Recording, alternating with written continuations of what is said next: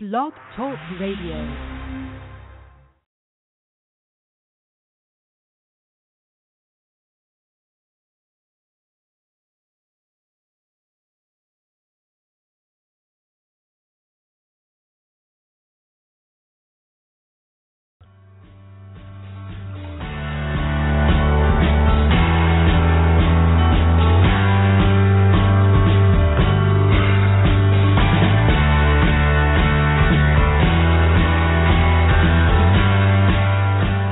Welcome to the Natural Running Network.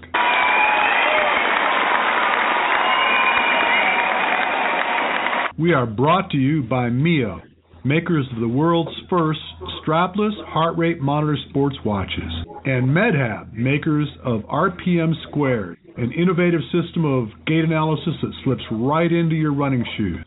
My name is Richard Diaz. I am your host. Are you a runner? Do you love to get out and challenge yourself? Running your first marathon or maybe caught the bug of obstacle racing? Well, sit tight because this is a show you just don't want to miss. I am with Christopher Acord. He is the reigning champion of obstacle racing race directors globally. How's that? That sounds wonderful. Christopher, thank you very much for coming on and spending some time with me. I'd like to begin by beginning. Just how did you get involved with Battle Frog and just kind of take me through the very beginnings?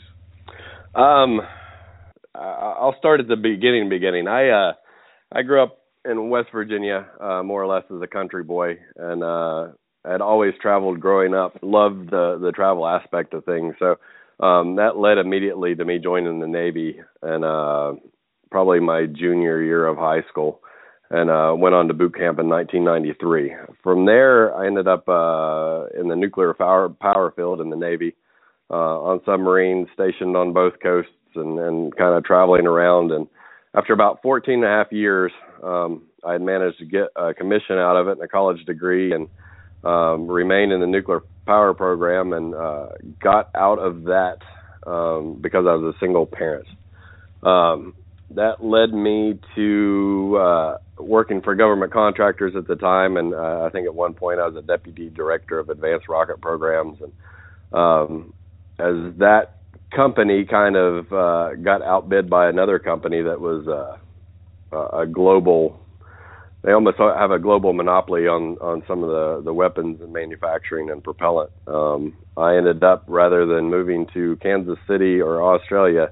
Um, staying in the the town where my uh, wife at the time had grown up, um, and then um, ended up getting a job with a, a Windows manufacturing company and running a logistics group for them for a while, um, and then all those things kind of culminated together and uh the some friends of mine were having a birthday and they actually said hey won't you come run this obstacle course race with me? And it was in wintergreen and um 2014. Um, it just happened to coincide that same weekend. Um, my wife, she um, had some mental issues, and um, she ended up passing away that very same weekend that I ran my first race. Wow.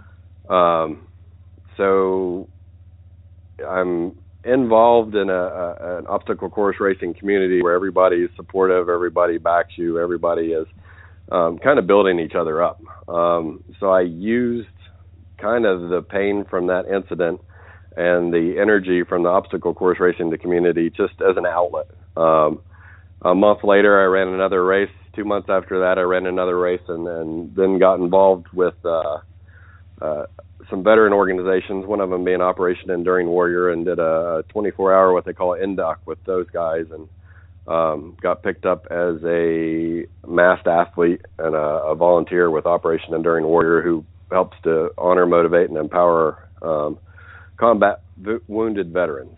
Um, mm. And they were heavily kind of entrenched in the obstacle course racing at the time because they did their rebranding, and when they came out, they came out and did that very same course that I did my first race, and that's how I came across those guys. Um, as things evolved and I ran more races and you kind of get pulled into the energy of the the different races that you go to. Um, your office life becomes more and more mundane.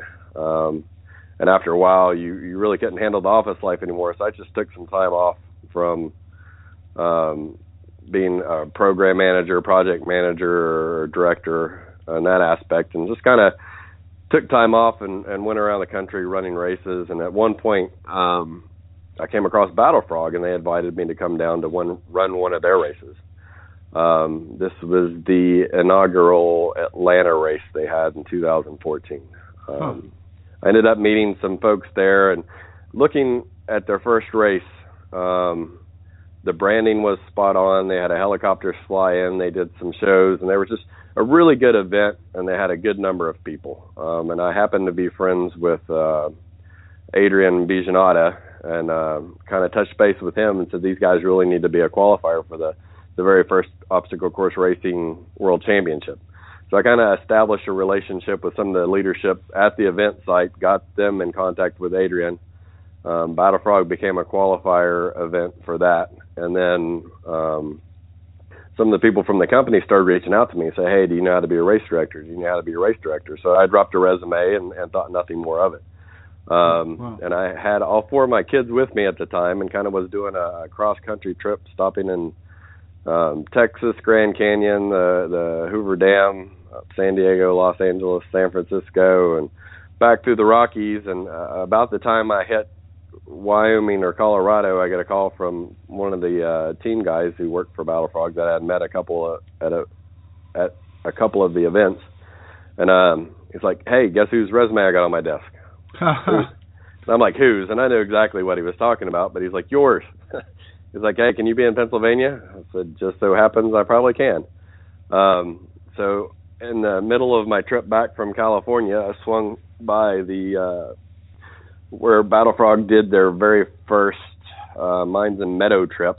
Um, they kind of interview per se. I strapped both my younger two kids in the the front of a side by side RTV, and uh, went with uh, Adam Petchak and uh, another guy named Chris Call, and we kind of mapped out all the trails there and came up with a, a course idea for the Pennsylvania race. Wow. Um, about a month later, they brought me on as a consultant um, for that race based on the recommendation of that interview. And um, Adam had gone out of town; he was the lead race director, and I kind of filled in the spots for that. And then uh, he came back, and he and I ran that race.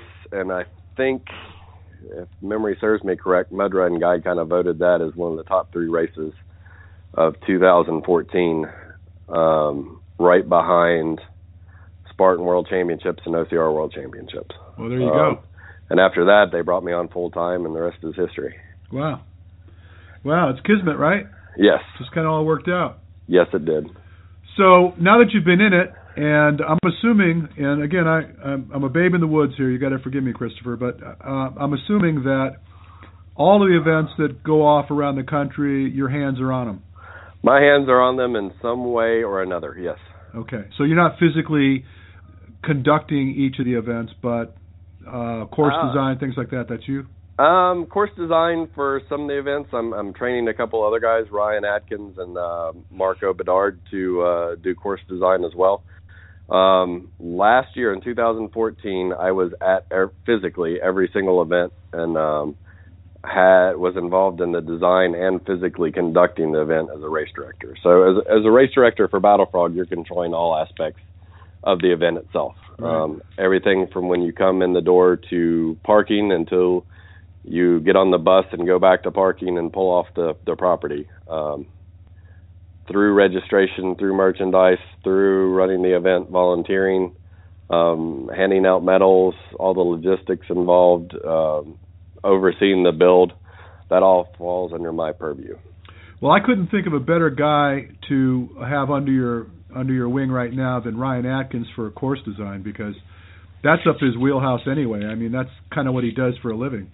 Um, yes, and it's good because you, and being a racer myself, coming from the racer perspective, you kind of get a different eyes on what you like to see. And then being a race director, you kind of come from the logistics and the functionality of it. Um, so you have to balance those two. You you end up balancing um, like what's physically achievable within um, budget, time, and resources, along with what would be pleasing to the customer, which is our racers. Of course, yeah. And I, uh, you know, it, it it came to mind just recently hearing about this 80 foot rig that you guys developed for the championships. Uh, was that your idea? Um, yes, it was. It was my idea, um, sitting in the back of my, my head. Um, also, I, it, it, a lot of prompting came from the runners themselves. Um, they're like, "Hey, when are you going to put these things back to back? When can we have something that's truly epic?" And the thing about obstacle course racing, in particular a battle frog race, is you're going to do something that's memorable that 20, 30, 40 years from now you're going to remember that moment. Like Right. when was the first time an 80 foot rig was put together? Well, Battle Frog did it. Who has the largest square footprint of a, a rig in the world? Um, Battle Frog. And these people are able to accomplish it and overcome it and defeat it and kind of build their own. And, and what happens is it ends up being a life changing moment. And they take that life changing moment, kind of as I did, and turn it into positive energy to where they can reach out and affect other people and kind of motivate them to do the same thing. All all that over some monkey bars. Yes. That's great. So, uh, wow, you know, I, I, I, I'm sitting here listening to you, and I have to share with you that I did a stint as a race director um, for a company that I used to own way back. I mean, I put on the first professional triathlon for CBS Sports in 1984 on the island of Kauai. Awesome. Yeah, and you know, back then triathlon was kind of virgin, and there was no there was no events in the country that had money in them at the time. Right. And everybody at that point in time was an amateur athlete for the most part because they didn't earn any money, with exception of Mark Allen, who was traveling to Nice, France, and doing events there and making money there. Yeah. But um, there was this big political fight going on to kind of create a union and uh, almost boycott events that didn't produce some fashion of prize money for the pros. And I got caught up right in the middle of all that. And by hook or crook, I ended up uh, the race director of this event on Kauai. And Yeah. and it was Super Bowl channel, Super Bowl weekend. I think it was ABC Sports or CBS Sports. It was CBS Sports that put the thing on. And I mean, I got this call out of nowhere. One day, the guy, uh, his name was Peter Tortorici, he was in charge of acquisitions for CBS Sports at the time, and said, "I'm sending one of my uh, one of my producers out to meet you, interview you, because we think we want you to put on an event for us."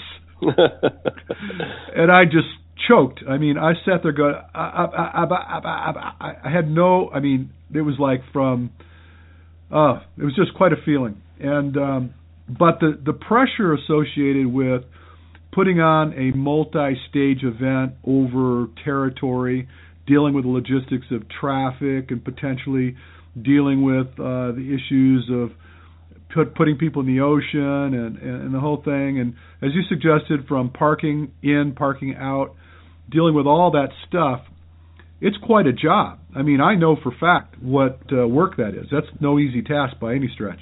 no, not at all. Yeah. So, but it's cool because it gives you a chance to do some very creative stuff, and as you see it unfold before you, I- I'd imagine that's pretty rewarding.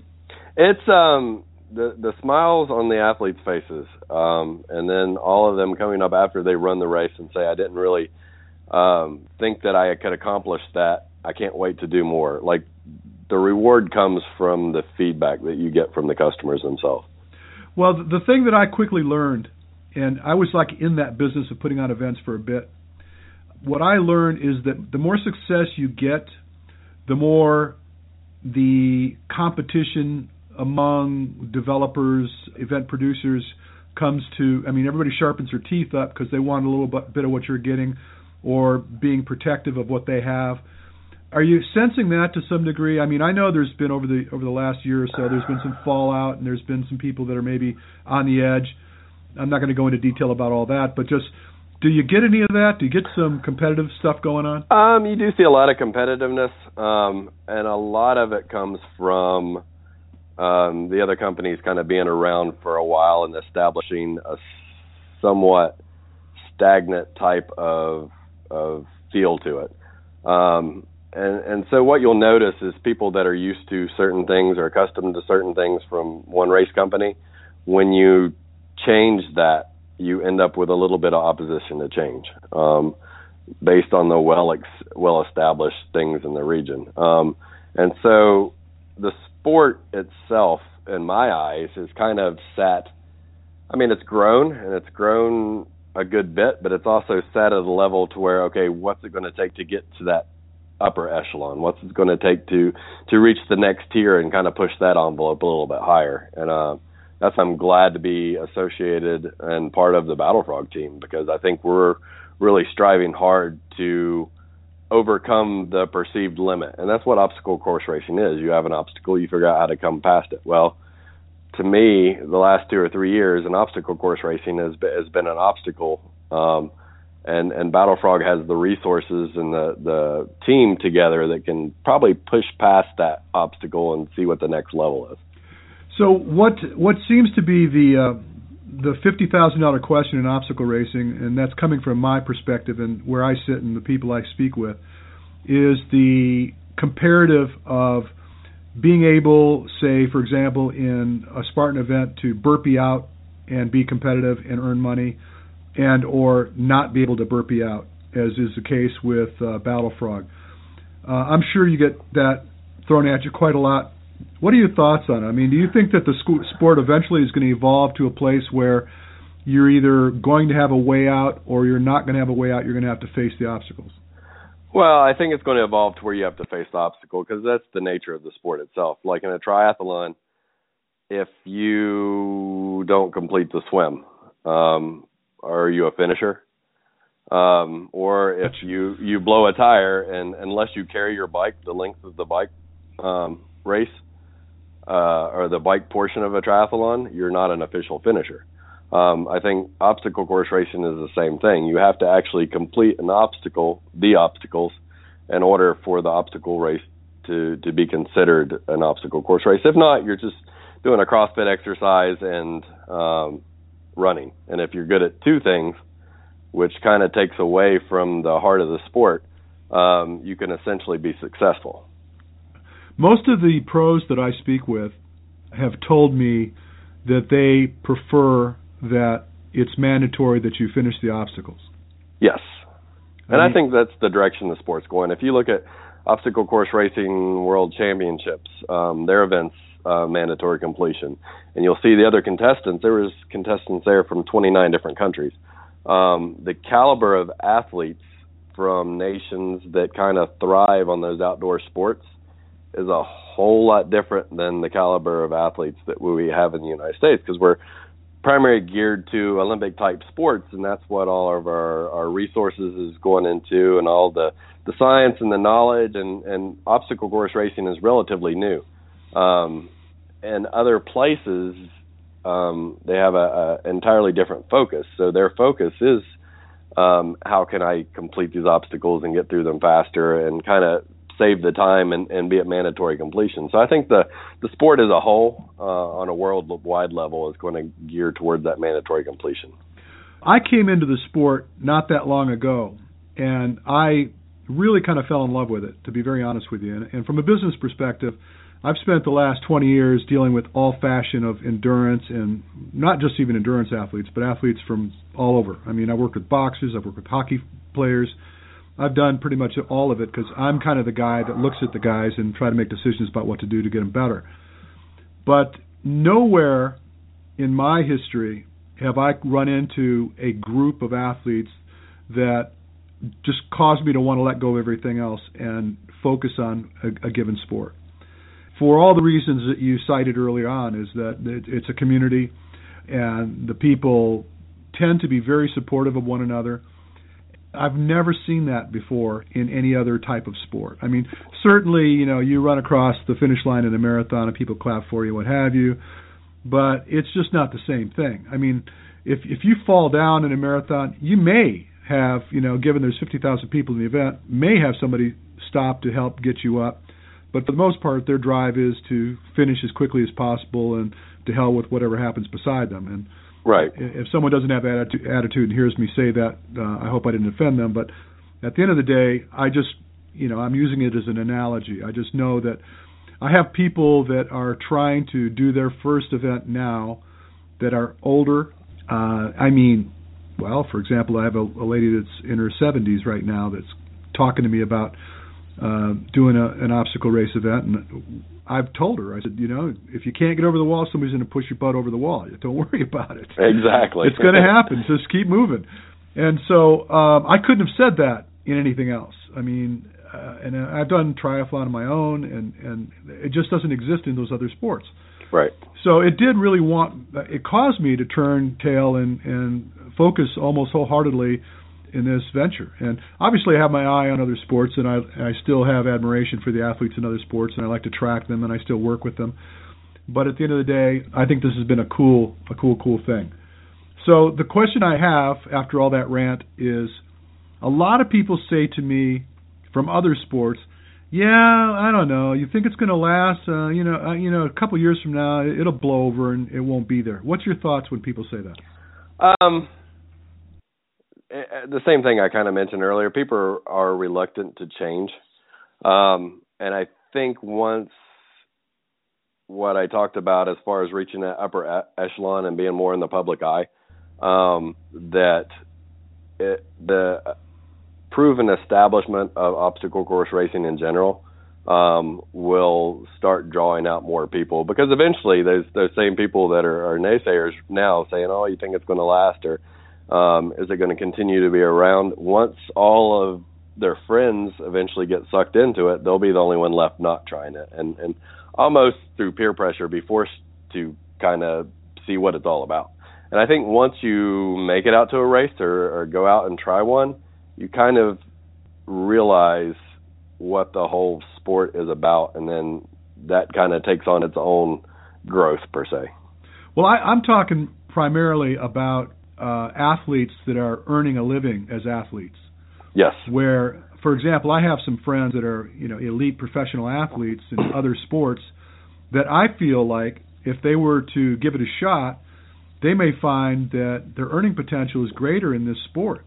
And well, I, I think so because that's how like Ryan Atkins comes from mountain biking sport. Right. Uh, uh, I think Rose Wetzel comes from the running world. Sure. Um, so you see people like that, and then uh, I think the Los Angeles race will have Mark uh, Lobliner, who comes from the bodybuilding world, um, all coming out to compete. And then there's talk of, of Lance Armstrong kind of crossing over um, into obstacle course and adventure racing. So the the earning potential is there. Um, it just takes a few of those names to actually come out and try it and share their experience to kind of convince a few more people, and I think that'll snowball over time. Well, I think a lot of it's got to do with the, the logistics of it all comes down to spectator value. Mm-hmm. And opposed to a lot of other sports, you can't really watch a triathlon. There's no eyeball value behind a triathlon. Right. And even trying to watch it on television, like Ironman, for example, it's like, oh my God, it's like I'd rather watch golf, and I hate golf. You know, just the idea of, oh God, you want to fall asleep because yeah. Things take so long. And right. when CBS came to me and they said we want to do this event, and they actually at that point in time wanted to cover the event that I had already produced, and which would have been awesome for me because I would have made a, a ton of money off of it. Yeah. But uh, they looked at me and they said, you know something, uh, this is all great, it's all safe, you did a great job, but nobody's going to die here today. Right. Which means that television is not going to be excited about it. So the excitement that's associated with the obstacles and pretty much anything can happen at any given time. Right. There's definitely some eyeball value to that from a spectator perspective. And I think that that's what's going to win the day. And that's what's going to bring the money to the sport and it, as is already bringing the money to the sport and which is going to evolve eventually into very significant paydays for the athletes as the thing matures. I agree with that. Yeah. I actually had that conversation with Amelia Boone and it was kind of funny. I was playing with her a little bit, but I said, "So Amelia, you know, you're at the top of your game right now. If you could focus 100% of your energies into this sport, quit your day job, would you quit your day job?" She just kind of laughed. She said, "Well, I don't think that's going to happen, and plus, I dedicated my entire life to my education, and you know, I'm there with that now, so I don't ever see that happening." And I said, well, let's say that, for example, a year from now, somebody tells you that they're going to sign you for five million bucks. I said, she, she started laughing, like, you know, that's never going to happen. And I said, well, well, how do you how do you know? I mean, really, you don't know. If you'd asked somebody that plays baseball ten years ago, or mentioned to someone ten years ago playing baseball that they could potentially earn three or four hundred million dollars in their career as a baseball player, they'd look at you like you're nuts. Exactly. So I, you know, having been around it for so long, I my personal view on it is I think that it is not only just here to stay, but we're just kind of scratching the surface of the potential of the sport. Well, and I think it's an exciting time as well because you're determining determining the direction of the sport and also helping shape like what the future is. Well, as a clinician and the things that I do, what's really fun for me is that there's not really those that have gone before me. You know what I mean? It's right. like it's kind of an open book. It's it's just uncharted territory and uh we're all just kind of messing with it. You know, we're all trying to figure out what to do with it. So, yeah, from even this perspective it's very very exciting. I'm, I'm assuming the way your time is, you probably don't even get a chance to race anymore, do you? Um, I like to do, and my personal thing is, I like to do more of the endurance events. Um, I'm not quite as fast as the younger guys, and um, the majority of my athletic ability was poured into wrestling over the years up until about 2005. So um, my prime in obstacle course racing is is kind of beyond that unless I dedicate uh, an insane amount of hours into training. Um, but when it comes to adventure uh, racing, um, the longer 50, 60 mile events or 24 hour plus events, um, you tend to reach a level to where you're more competitive. Hmm. Um, because the the younger people really haven't explored what it is to push past a lot of that pain and kind of go into um, what it is. And, and there, it's it, those races are very cerebral as well. Oh yeah. Um, so you have to kind of think about how you're going to plan um, attacking some of the, the challenges. Um, and and one of my favorites is probably the Fuego Agua run down in Nicaragua. Sure. Um, that they do every year. And um, Josue's a wonderful guy. Um, he puts on a top-notch event, and uh, but I mean, when else do you get to climb up volcanoes in the middle of the night, um, listening to howler monkeys through uh, uh, the fog layer and and submerge yourself into a lagoon at the top of the volcano? Um, like you don't. Um, so I, it's those kind of life experiences that I enjoy a lot, and uh, so when it comes to anything, and and that's why I like um, going out designing courses so much as well because it's you and nature, and you can kind of you have a blank canvas, and it, it's what would people love to see, um, and how do you be mindful of the the safety aspects, um, and at the same time, I still get the the added thrill of kind of rummaging through the forest and, and everything else. Um, granted, part of the the places I go will never be on a course but at the same time, I still get to kind of live it and experience it as I'm doing it. Right. How many events has Battle Frog added to the calendar for 2016? Um, we will have roughly 44 events this year, so from 15 to 44. So we roughly um, triple our events. Wow. You know, I had this conversation with Joe DeSena as he was talking about how they're they're branching out and developing their event calendar. He told me, it might have been internationally speaking, but he told me that for every location that they opened up, it ran about 400,000 bucks to do it. And I mean, I don't know if you have privy to those kind of thoughts or, or, or dollars, but I would have thought that just moving into another location can be a very, very expensive proposition. It can be. Um, however, that's the beauty of Battle Frog. We're the most efficient um, obstacle course racing in in the industry or uh, obstacle course race in the industry. Um, so we've kind of over this last year we've honed what we do, and we've got some very intelligent people from all walks of life that have come in. They've designed ways to um, build things faster, smarter, quicker, and more efficient, and still maintain the, the a high level of safety there. Um, so some of the overhead costs that you see in other races because they've been doing it that way forever. Um, we've kind of reinvented the wheel. That's why why I'm excited to kind of push to that next level because um, we do have smart people that have come from um, other places in the industry, but we have a lot of people that think outside the box. And and one thing that our backer always says is where there's a will, there's a way. Um, so whether that requires inventing um, new ways to build obstacles, or a new way to stack obstacles, or, or pack obstacles, or new obstacles in general, um, we end up finding a way to do it. And you're coming to uh, well, obviously, you're to, right now as we speak, you're in Sonoma. There's an event going off up there, and then I understand that there's also an event going on down here in Lake Castaic or Casitas, I guess. Um, I'm not completely sure. Um, honestly, the uh, I try to go in sequential order throughout the uh, throughout the year. I know our first five races are at uh, San Diego area, out near uh, 212 land, which is the Indian reservation, and then second race is uh, Fort McDowell on a part of the property that that none of the uh, other companies have touched yet.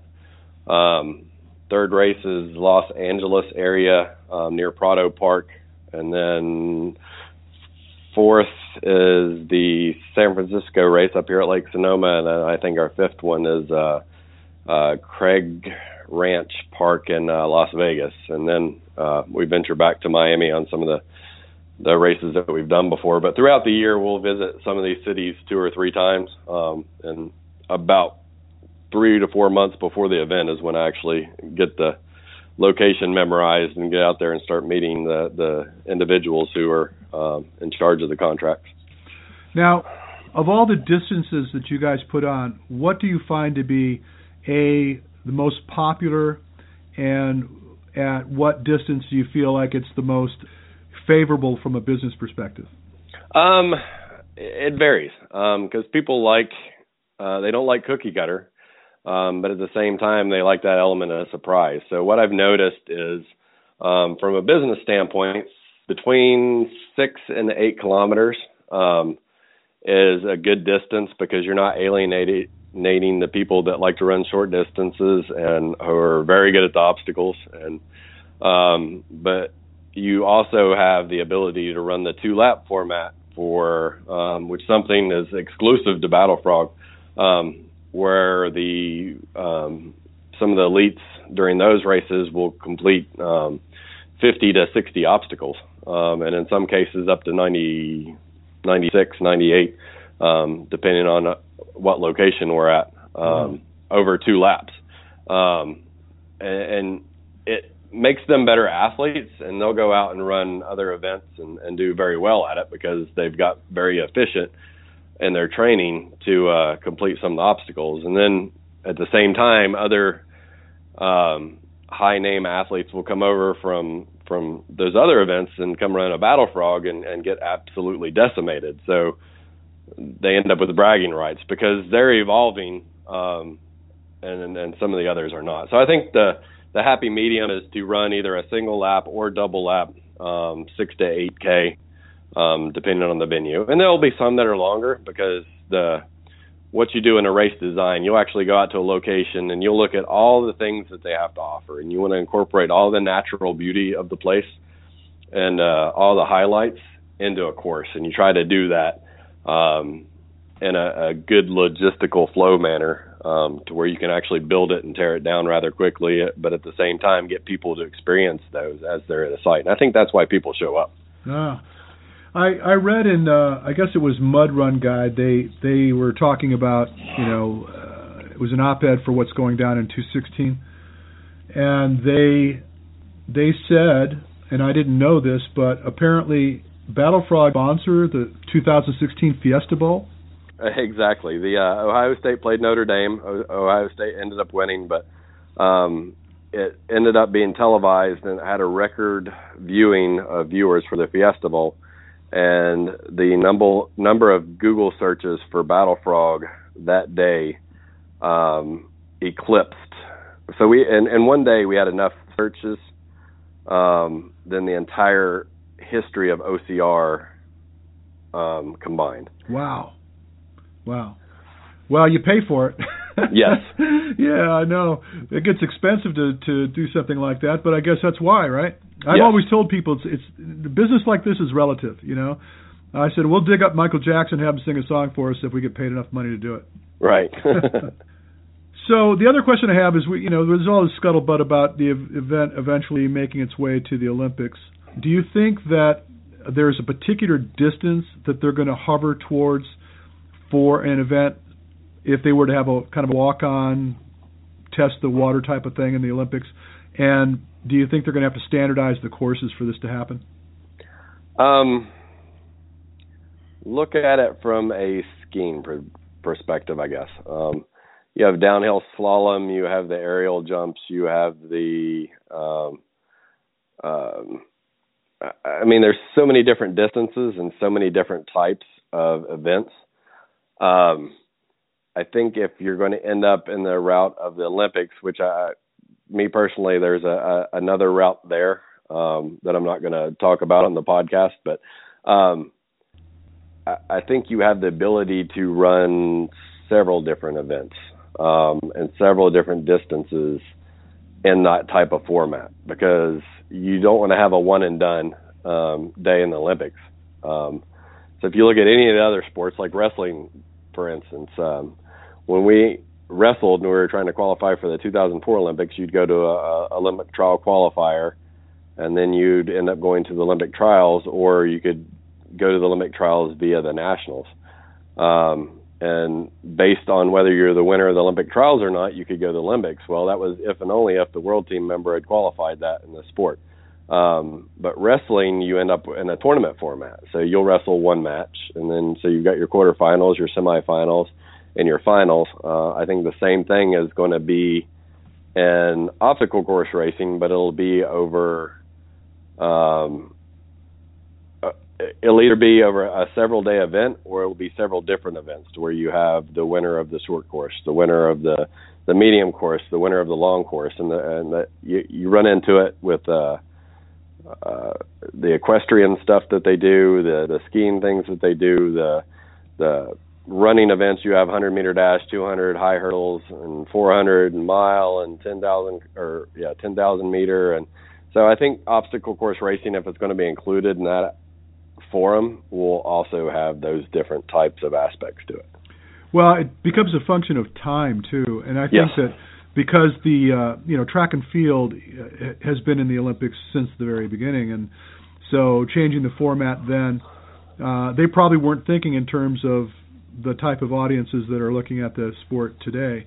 Right. And when triathlon came in, they you know they standardized the event to essentially an Olympic distance. They refer to it as, which is a 10k run Yeah. and they uh, I it's a matter of time. You know, they got to get all this thing going on, and there's so many people that want to have a spot. Yeah. So I just I, in my mind, I thought that they'd probably, from a, from a beginning perspective, give it a chance by saying, okay, we're going to do, like for example, a 6K event. Who knows? But so l- let me give you a better question. We've just fired everybody involved with developing sport in OCR and put you in charge globally of the sport what would you do with the sport if you had your way?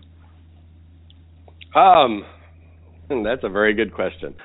Um, if everybody in the world is cut out of the sport and I'm the one in charge, um, first thing I'm going to do is put together a bunch of focus groups, um, kind of get what, and you need to pull in some pretty high powered people um, that are interested in the, the development of the sport.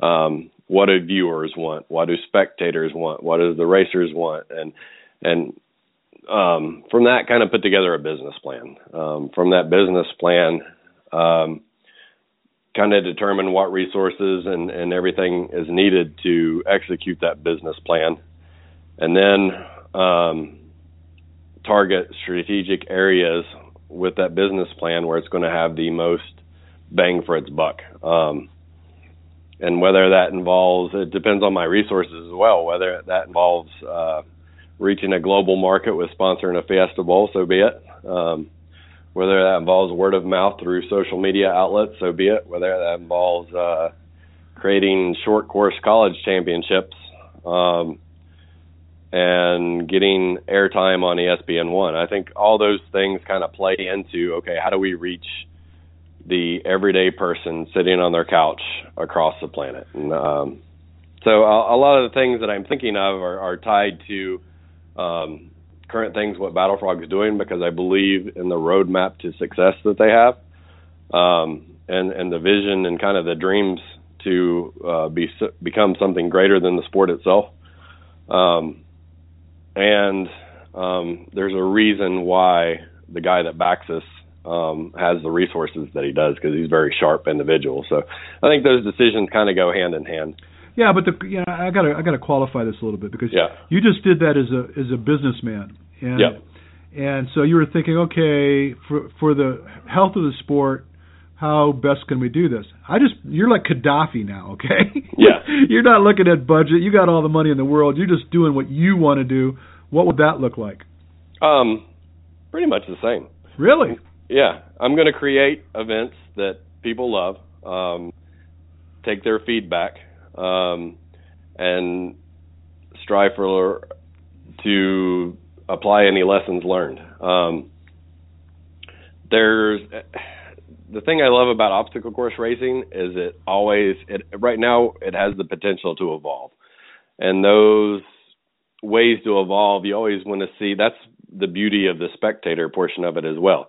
You can show up at uh, an event and it's not going to have the same feel to it because there's different terrain, there's different that, and when you're talking from Olympic perspective or a, a, a worldwide global market, um, there's so much beauty around the planet that no matter where you go, whether it's South America or Europe or something like that, you're going to run into places that have the ability to host an obstacle course race that will be different every time that you go there. Mm-hmm. Um, so you you incorporate the the different skylines and and marshes and bogs and deserts and jungles and um, so I think obstacle course racing as a sport has the right, I guess, idea as far as where it's going.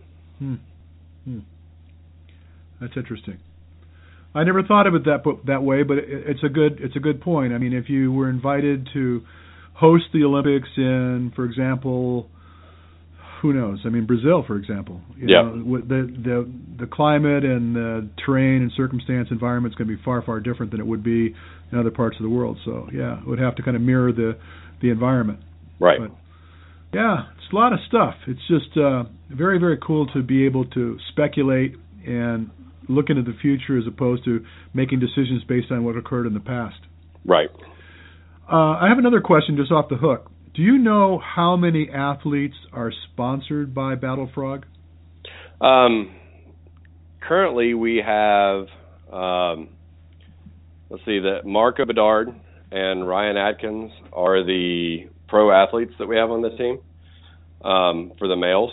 Uh, for females, we have Corinna Coffin, uh, Claude Godbout, and I think I said that right, and um, Lindsay Webster as our pro athletes, and then we have uh, Sarah Watson, who is our um, she's like a, a sponsored athlete um, who also goes out and runs our races. So um, that's all that's included on our, our as far as our pro and sponsored athletes right now. Um, but I do think that they are planning on, on planning on reaching out to more individuals. Okay. Uh, that was going to be my next question. Is is it like outside their business model to develop a uh, a quiver of athletes to carry their branding into other events? Um, a lot of our athletes now um, carry our branding into other events because you'll see Ryan run World's Toughest Mudder and the the the Spartan World Championships and OCR World Championships as well as Marco and Claude and Corinna and Sarah um, and Lindsay. Um, and they do rather well at it. Um, I, I think Lindsay ended up winning um, both the Battle Frog Championships and the Obstacle Course Racing World Championships, and I think she did fairly well at the the Spartan one as well. Yeah. Um, so a lot of our customer base actually comes from people who run our races and then take that branding into other races. So I think eventually that business model will include that, um, and they'll be required to run not only a certain number of Battle Frog races, but uh, a certain number of outside competitor races as well. Um, but again, that's the from the marketing and sales aspect of it, and I tend to lean more towards operations. No, I, I get it. I get it. I just I just figured you're close enough to it that you could give me an answer for that. Obviously enough. Uh, the reason I asked the question was because we saw that there were some issues with uh, Atlas Race. You know, there were some athletes got on board, and boom, the thing fell apart. And then Spartan obviously has a pretty pretty large group of athletes that they are caring for, and uh, I don't know. I didn't know whether it was something that you felt was a necessary component of the development of the the brand. I think it is a necessary component, but at the same time, I also think that you want to avoid watering it down. Um, you don't want to. Ha- what I've seen in the past is is you go out to a race, um, you have all your pro athletes there. Somebody, um, we call them like dark horses, comes out, wins a race, and you're like, oh crap, I got to have them on my pro team. Um, that's not always the case because everything goes into racing, whether it's hydration, um, the temperature conditions, the elevation, the um, the number of events they did before, any injuries. So um, you you can't just scoop up everybody that you think is going to be good at the sport, but at the same time, you have to have a, a good enough, I guess, character and, and moral value to each of the individuals that you use to represent you to have a healthy return on investment for what you're paying them to do and what they bring as far as the um, following. I, I wholeheartedly agree with that. Um, and what was my other question? I had a question that just kind of fell right off my.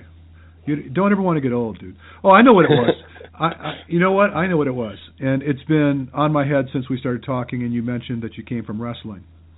Uh, it may interest you to know that when I had this conversation with Joe DeSena back uh, a year ago, he we're talking about where we felt the athletes that are going to dominate the sport would come from, and Joe told me he thought it would be a wrestler. so for whatever it's worth, you know, maybe you can, you're not even aware of it yet.